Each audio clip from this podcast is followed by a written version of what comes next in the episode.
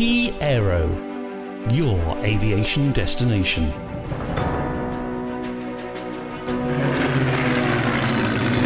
Historic aviation. Hello, and uh, welcome to the FlyPast podcast. Uh, for episode 24, I believe, uh, we've assembled the entire FlyPast uh, editorial team to generally shoot the breeze and have a little chit chat uh, about the aircraft that get us all hot under the collar. Um, we all have different fields of interest and expertise, so I thought we'd make a cool podcast just to sort of discuss what would be in our dream hangar if we could afford such a thing. Um, but before we do that, let's start with some introductions. I'm James. I'm the latest addition to the uh, team as the assistant editor, and we're joined by John Sutherin, editor, Tara Leggett, and Steve Beebee. Um, so before we get started, who do we go with? Do we go ladies first or Grand Fromage? Do we go John or Tara? Let's not go ladies first. Okay, I'll start. I'll start. Sorry, John, throw you in at the deep end. no Welcome. problem. So, my favourite Allied aircraft of World War II, I'd like to start by giving a special mention to the heroic Horsa glider, which is an unusual choice and wouldn't be top of my list, but I think it did such awesome service and it should get a mention. But my favourite aircraft is the de Havilland Mosquito in its many forms. I'm just looking around to see if anyone else has picked the same one. No, good, good. Okay, the reason I picked this is because, I mean, it looks awesome.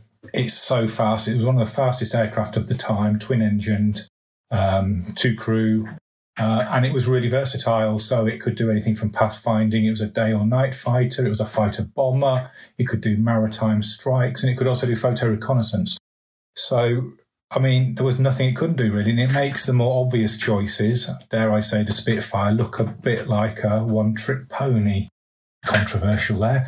Um, but anyway, so yeah, it's fast, it's beautiful, it's versatile, and it, it, looked like it had a bit of substance to it, which I think is a very British thing, although it was made of balsa wood. So um, that is my Are you saying choice. that the Spitfire didn't have any sustenance to it? No, but I'm just thinking, yeah, twin engines, bit bigger.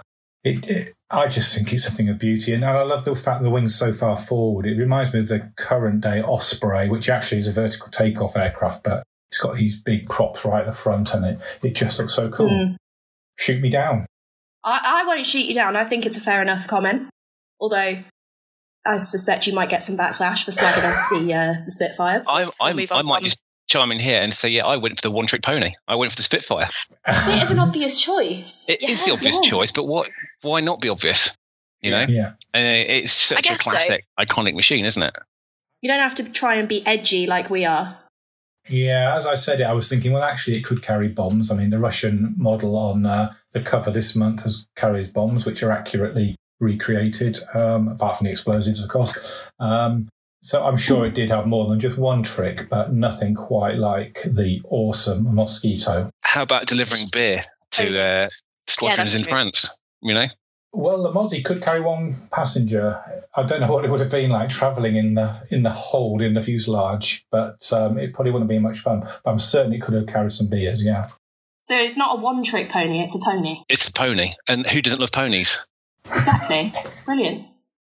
For me, it's it's the Battle of Britain Spitfire. It's the Mark One, you know, Mark One A. Um, home camouflage um, before they started putting you know cannons on it and changing the cockpit, um, bigger engines. It's the first generation. You know, if you're into cars or motorbikes or anything, you know the first generation is always the purest design. Before you get committees involved who want to put this, that, and the other on, or you know, sticking cover lines onto your covers that you didn't want. You know how it works. So for me, it's just it's it's that era. You know, it's it's iconic. yeah, it's the purest form, isn't it? So, the, and it's a beautiful thing. There's no doubt. Uh, before it gets, like you say, reconfigured by committee. Steve, you're very quiet. Are you are well, you yes. sit, sitting there pulling your hair out a bit? well, Well, I've no more hair to um, pull out, unfortunately. The, the, the, the years have taken that from me. But yeah, my, my choice was always going to be the one trick pony as well, because Oh, my not so much. Uh, uh, not not so much one specific thing, but more about what it represents. Uh, I think it's in the, the DNA of the nation. It's uh, it's an emotional experience. It's one of the few aircraft that you can genuinely say that about. It's almost the only aircraft you can say that about. But given that that's already been taken, I'm going to go with something completely left field. I'm going to say one of my favourite World War II aircraft from the Allied side is the Ilyushin Il-2 Sturmovik, Yeah. which is uh, yeah, obviously a, a ground Yes. attack aircraft, the most produced, single most produced military aircraft design in history. It's hard to believe that, but it, it is apparently true. You know, when I first found that out, I didn't believe it.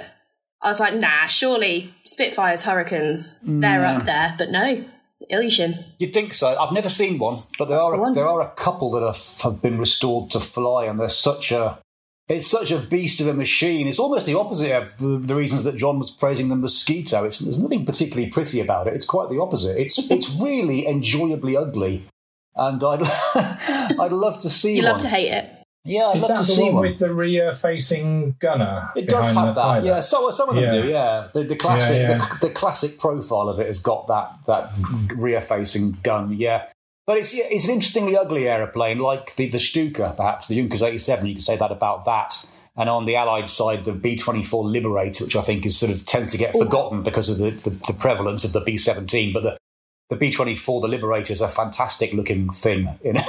It doesn't look like it was designed to fly, but it sure did. But the Sturmovik was a you know hugely important aeroplane in the very very important conflict between uh, Germany and, and, and Russia, which, uh, as we know, eventually uh, the Soviet Union prevailed in that, despite Hitler's uh, assumption that they would just roll over. It really did play a crucial role on the Eastern Front, and consequently a crucial role in winning World War II. So you know, I'd go for the Spitfire every time, but you cannot overlook that thing. Flying tank. I can get on board with that logic. I have to say, looking at it, it's definitely looks to me like it's function over form. It isn't the prettiest, but you, it's it just looks very pure and like it's it's got a job to do and it knows what it's going to do. What Russian aircraft isn't function over form? Let's be honest. Well, the Su fifty seven looks awesome, if I can say that. but anyway, Sure. Well, guys, I um I feel like I'm going very left field here because actually my original first choice isn't a fighter, um, which shock horror to most people listening because everybody knows I love my fighters. Um, but my first choice was obviously the Lancaster bomber. You didn't you didn't say it had to be a jet. You didn't say it had to be a fighter. It's going to be a Lancaster bomber.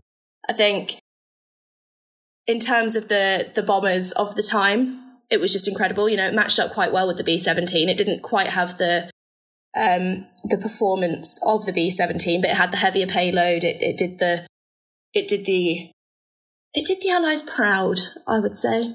And I can't believe that none of you have chosen it. I'm quite sad, actually. it was second. It was on my list, Tara. Uh, it was on my top five list. yeah, Um, you were all too quiet just then. It, um, it makes me feel like you're. No, I had Spitfire, Mustang, Lancaster, Super Fortress, and Sturmovik as my five, with B24 Yeah. honourable mention. See, my honourable mention was going to go to um, sort of the other, you know, uh, typical World War II um, Allied aircraft, and that was going to be the P 51.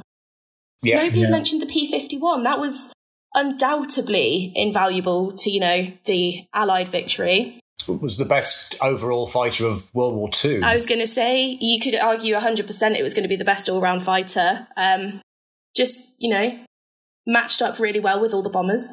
Did all the escorting to, you know, the. I can't think of the word now. I'm having a I'm having a mind blank. It was able to, it had the range to escort Allied bombers all the way to Germany and back. There we go. That's the one. And then on top of that, they were given to a personal favourite of mine, the Tuskegee Airmen, which, you know, I think is a pretty fitting aircraft to give to some of the bravest men in history. So yeah, gotta gotta give that one an honourable mention. Yeah, the P fifty was on, one was on my shortlist. It's a thing of beauty again. It's on the cover of the latest issue in glimmering chrome or uh, brushed aluminium. It looks fantastic. It's Love difficult. though. It's, it's like Sophie's choice, isn't it? How do you pick your favourite? There's too many. It's that's why the Spitfire wins for emotional reasons because Yeah, it's not that it's necessarily the best fighter of World War II, but from a British point of view, it's almost part of who we are. It's I mean you can't deny that Hawker Hurricane was much the more significant fighter in the Battle of Britain. You have to give it due credit for that. Um, even with the the few numbers of Spitfires we had at that time, we would have been lost without the Hurricane. But since then, the Spitfire went on to to be to represent something um, infinitely more significant than just one conflict or one mission or one anything. It's uh, it's almost significant. Why did the Hurricane? Sorry, why did the Spitfire take top spot then? What was it? That, Well, unlike the Hurricane, the Spitfire was uh, ripe for development. So it went And on was to pretty. be produced in numerous forms. Unlike the Hurricane, it was which was an older design anyway. It went on to play a significant role throughout World War II and indeed somewhat beyond there. But as Tara just said, there it was a thing of beauty as well. It's mm. unusual to have both things combining, and yeah, I mean for something to do with the name of the aeroplane as well. Even that, it's all rolled together to produce something that has taken on a new life or a life of its own that goes beyond pure history and beyond pure aviation to represent something that is uh, in the ether and is is is, is, is you know, part of part of aviation history and and, and who we are. Rep- it kind, it's kind of come to represent freedom, I suppose. That's that's what it is. That's that's a that's a big thing as well, isn't it? And we've spoken before on the FlyPast podcast about like you know the Spitfire Fund and and people thought that they could or like they they felt because they could get involved with with the war by you know donating to the Spitfire Fund and raising money, and it was just it, it felt I suppose a bit more involving to the to the general like civilian um as opposed to oh they let them do their job on the front line and we'll we'll watch them fly over our heads every now and again. They felt like they were actually you know um contributing something to the war effort which i think was 100% a, a massive it must have been a massive um thing to feel like you were involved in um and that was you know all revolved around the spitfire so Cool. Of course, the Spitfire was a bit slow, wasn't it, compared to the Mosquito, of course. 1941 trials, the Mosquito flew higher and faster. the next year, they put new engines in it, the Merlin 61 engines, and it went even faster. So, you know, if we're in a race, if it comes down to pure speed, you know, the Mosquito still has it. You can take Uh, the boy out of max power, can't you? Yeah. Thing is, though, we're not actually having a race. No, No. no, I'll give you It's, that. this is like top trumps, isn't it? It's like who comes out on top, like top trump. Brilliant. So, beer to the troops, just explain that comment earlier. Was that, did that have some relevance? The the Spit yeah, the Spitfire used to take beer to the troops in France. Um, instead of obviously where the um, machine guns or whatever would be, they'd have little barrels. I say little, but they'd have barrels of um, of beer under the wing. Yeah, exactly Oh, where the where the on the on the Russian Spitfire where the bombs are now. Take a couple of beer Yeah. kegs and then deliver it to the troops. See, if I'd known that, I'd have put it in my number one. There we go. Got to keep that that morale up. There was um, morale. there was a captured uh, Junkers 87 Stuka that the Allies captured that they used largely to transport alcohol from place to place. Excellent. So, I think we're agreed. That kind of leads us nicely on to like, what would be your favourite German aircraft or Axis aircraft? Go Shall I for go it. first again? I'll go first. Okay, so um, it's a plane that I think James or was it Stu- uh, Steve called interestingly ugly. My favourite Axis aircraft is the Ju eighty seven Stuka Sturzkampfflugzeug. um, why? It just it's evil incarnate to me. If you created a villain, it would look a villainous aircraft. It would look like the Stuka with you know its its inverted gull wings and it's it's obviously didn't have a, a retracting undercarriage, so the wheels were always down, and it had those amazing aerodynamic flares on them. And then, of course, it had the Jericho trumpet, the siren when it went into a dive, which was it just uh, for me, it's it's villainy incarnate, and uh, that's why I would make it my number one evil Axis aircraft. Yeah, Fair good point. And that uh, that awful noise it made was there purely to inspire fear.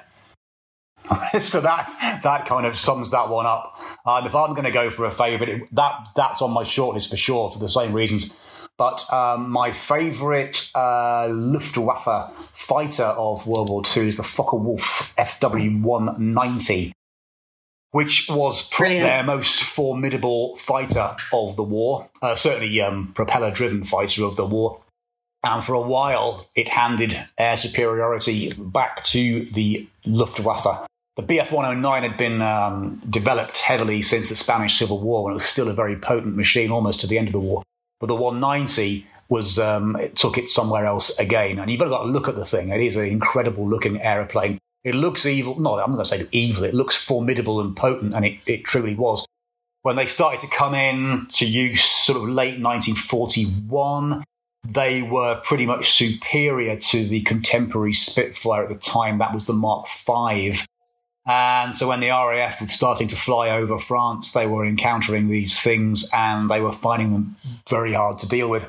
It wasn't until the introduction of the the Spitfire Mark IX that uh, some sort of parity um, was was restored. So the 190 is a great looking um, machine. Uh, it flew in the Eastern Front as well. It was the mount of many many aces, and I particularly like the the, the long one that they uh, that they um, developed later in the war, kind of a stretched fuselage, a sort of high altitude, high altitude interceptor. Uh, I think it was called the TA 152. I could be wrong about that, but it was uh, uh, that was an incredible looking machine as well. I'd never seen one. I've never even seen one of the the reproductions that have been made in the in the last several years, and either that remains an unfulfilled ambition. So yeah, the Focke Wulf 190. That's my choice. A good choice. It's a good one. What about you, James?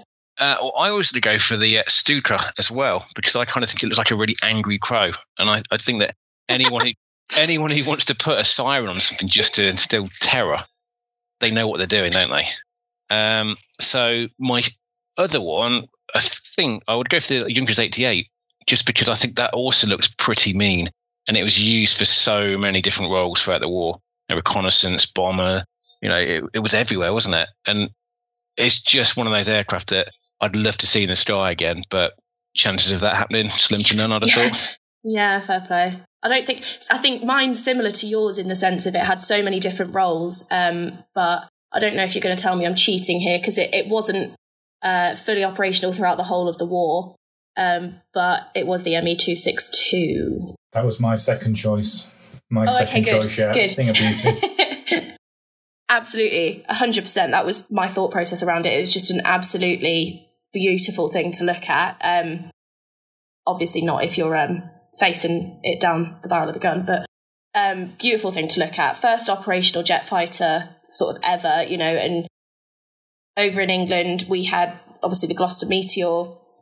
It was just it, we were never going to match up to the two six two. Um, what it was, it was a fighter, uh, reconnaissance, everything. Um, so yeah, I think that I don't really have much to say on it other than I like it. Well, its speed, of course, at the time was utterly phenomenal, and the Well, Allies yeah. probably wondered what on earth were they looking at. And I think uh, the great uh, Adolf Galland, who flew them, he described it something on the terms of it was like being lifted or pushed by angels or something like that. That's how he described God. the the experience of the, the sheer power and speed of the thing. I'm not a fan, I have to say. I kind of think it looks like an angry trout. What, what, what? Angry trout, angry crow. Are you okay? Do you need to be on a? I have in a to sort of wildlife. liken everything to something. But I just know, and for me, it marks the end of like the golden era of aeroplanes. Just then was moving over to jet age, aren't we? And I don't know. Once you start taking propellers off, it kind of loses something. For me, Definitely. anyway. Definitely, I think it was all. It was always going to be. Um, I think you can always say that the first generation of any type of aircraft is pretty damn ugly. But my choice. I'm going with it. Rolling with it. Beauty will in the eye of the beholder. was it the first jet engine military aircraft? Operational, yes.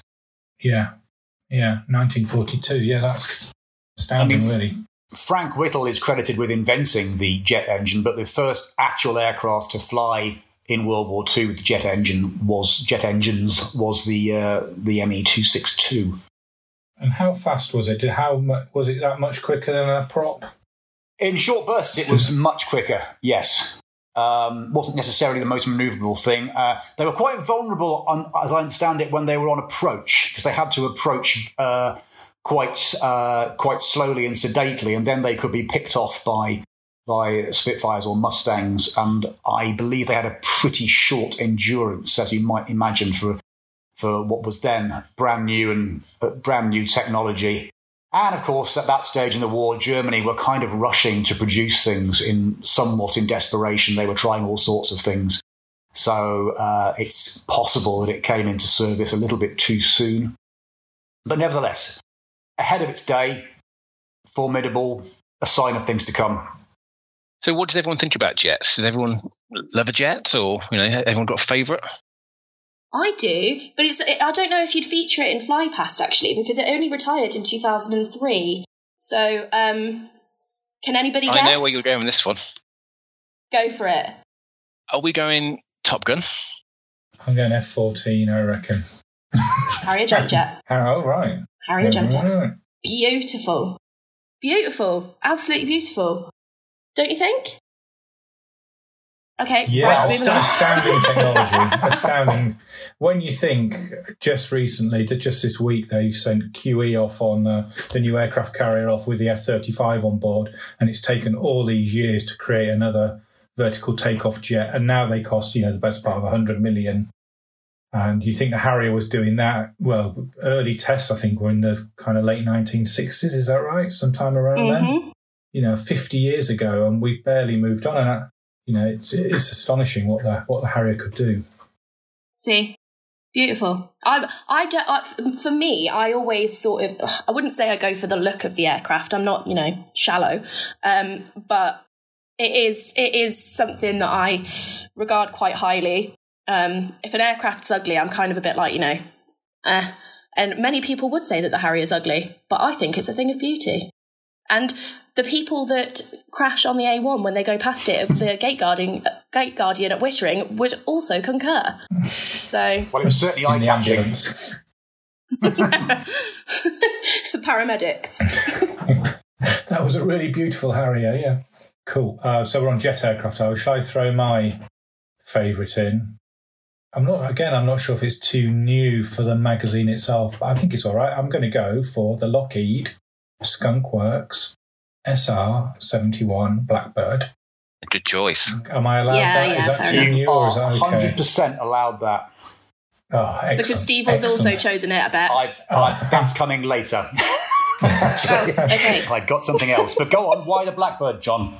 Okay, well, I mean, when you say the Harrier looks good, I mean, it's like the ugly, ugly sister of the SR 71, which is just perfection, I will say. Uh, You know, it's, again, 50 odd years old, the design, and never been bettered. So much so that it's used in Marvel movies these days as a futuristic aircraft. Hear me out here. Do Yeah. you not think if the SR seventy one was painted in a like bright green colour, it looks like something out of Thunderbirds? Yeah, yeah, it does look a bit like the, and it was probably, uh, Thunderbirds was from the mid 60s, so maybe it was based on that. Yeah, who knows? I don't know. I, I think it's a bit comical looking. Oh my God. Yeah, Luigi. I. But it was fast. Look, it was Mach over Mach three. It could fly at eighty five thousand feet. You know, if people launched a missile at it, they didn't bother like putting flares out or anything. They just put their foot down and they left it for dead. It was just such awesome technology. You know, it was semi stealth. I think is fair to describe it. Back in the day, at least sort of low radar cross section. Uh, it just looked so amazing. I was always struck by um, you'd see the pilots getting out of the cockpit of the SR 71 and they looked like astronauts. It looked like something that had been, it had been so high in such high altitude that they were virtually astronauts. They were on the brink of, of brink of space. I think it, it, it, it, it, I don't want to say too much about it because it's not my choice. I've got something else, but it, it looks like, you know, Darth Vader's personal aircraft or something like that. It's just an, an, an incredible feat of engineering. Yeah, it's incredible. I was just reading up on it, and apparently uh, the the front windscreen could reach 600 degrees Fahrenheit in flight. So they had to they cooled it by pumping fuel, basically the fuel around it, to take the heat away. Is that not dangerous? Well, you would think so, wouldn't you? But what's probably more dangerous is that it leaked. It was actually designed in that it leaked fuel when it was on the ground or flying slowly, because until the panels heated up at high speed flight and expanded, they didn't seal. So you'll see a lot of pictures, um, particularly photographs, where it was obviously flying quite slowly so that the photocraft could shoot it, and you can see the fuel streaming off the wings. It's uh, yeah. Mm. So it was sort of a, a flawed genius, but uh, nonetheless, by far probably the greatest aircraft ever built. You've you've argued your point well. Yeah, I, I concur with the choices, but I'm going to go with something which, again, is more for emotional reasons. That's the Vulcan, the Avro Vulcan. Um, No, what can you say? An incredible looking machine, never been anything quite like it before. And um, This was coming up. This was my. This is another one of mine coming up. well, but then again, everybody knows- it can arrive now. it was. It, it needs to just arrive all the time. if only it did. just the But most. thanks to the Exactly. thanks to the sterling efforts of the great late Robert Pleming and all his wonderful team, um, we had eight years of that incredible aircraft flying at uh, Yeah. a, a British air shows. We had no right to expect that. It was a hugely complex machine, long since retired. Can't imagine anyone doing it now, but there you go. They did it. Whenever it flew at an air show, it was guaranteed. To, you were guaranteed to have huge crowds. Everyone generally just stood up as soon as it was coming in. It was like, oh, I don't know. It was like a rock star of the air or something. And yes, it does. It does have an interesting history. The the um the the its use in the Falklands campaign, etc. But uh, above and beyond that, there's just something intrinsic and emotional about about about it. The noise it makes, the way it looks. Yeah, it's definitely. part of aviation DNA. I know I've used the phrase before, but um, you just feel privileged to have um, to have witnessed it. Really, so that's my See, choice. I was going. I I one hundred and ten percent agree with you on that, Steve. But I was going to put that as uh, well. Everybody that listens to the Fly Past podcast knows that the Vulcan is my all-time favorite aeroplane. So that was going to be my answer to that question because I knew that James wanted to answer, ask me that or ask us that. Um, but can I just say, I'm apparently that well known to the people that listen to this podcast that somebody uh, replied to a tweet yesterday asking if I'd painted my uh, shed in the Vulcan uh, livery, um, but because we had a, uh, a reader that submitted that, someone thought it was me and it's not. somehow. So can we confirm not. it's not you? Right. It is not me. I assumed it was too. I wish. I wish, Oh. but I don't have a garden yet. well, that You yeah, that would rule you out. In fairness, yeah. I live in a flat. Okay. I wish. I'll paint my flat in the Vulcan library. So who, who actually flew the Vulcan? Which which forces flew it, or was it just the RAF? It's just us, yeah. It's an RAF Just machine, us. yeah, yeah. Originally designed as a, a nuclear a nuclear bomber or nuclear deterrent, and then it had a second life. Um, It used in the Falklands. Uh, it, it was. I mean, you could argue it was out of date by then, but it, it, it served well in the Falklands, uh, bombing the, um, the the runways at Port Stanley. Um, and yeah, it's um, it's it fulfilled its remit and then some. Excellent, Mm. good choice. Can't argue with any of those choices so far, can we? I don't know. John sounds like he's going to try pretty hard to argue with the Harrier once we come off this call, but I will prepare. No, it's a hero. It's a hero aircraft for sure. Uh, I think for my choice, I'd go really old school. I'd go for a vampire, just Ooh. because. What? No, I mean, just because No. it, No, no, no, no. I'm saying that's a that's a good good. choice. It's a good choice that I wouldn't have thought of. I mean, for me, that that's kind of like it's the crossover period. Again, it's it's still very much Second World War sort of style aircraft. It, it's tiny, you know, before fighters got massive. Um, Hmm. I don't know, just something about it. And I think it was in one of my favorite films about it. It was in the Sound Barrier, and they fly down to Egypt in it. And I just remember hearing it on the runway, and it was like the, the noise that was a uh, Goblin engine. And you know, being able to see you've got a Goblin engine for me is kind of a, a big selling point. Um, Hmm. I just love it. You know, for me, it, it just encapsulates like the last of the, the cool fighters for me. I think before we get too modern, that's kind of like my cutoff point. Yeah, I can see that. Yeah. It's not. It's one of these ones before that I've sort of overlooked. When I say I've not really got much to say about it, it's it is quite overlooked. I think um, because it's not your SR seventy one or your Vulcan or do you know what I mean? And it's it was in that transition period, sort of between World War Two and Cold War era, I guess. Yeah, Uh, a very small life span, I suppose, isn't it? Well, exactly, yeah. So when I say like, you know, oh, I've not really got much to say about it, it's because it's a bit like, oh, well, it when you when you think of it on the face of things, it was a it was an incredible aircraft, but it sort of came at the wrong time or the right time, depending on how you look at it. I'll just say two words on it. Parts bin. It looks to me like somebody said, We've got to build an aircraft this afternoon. What have we got?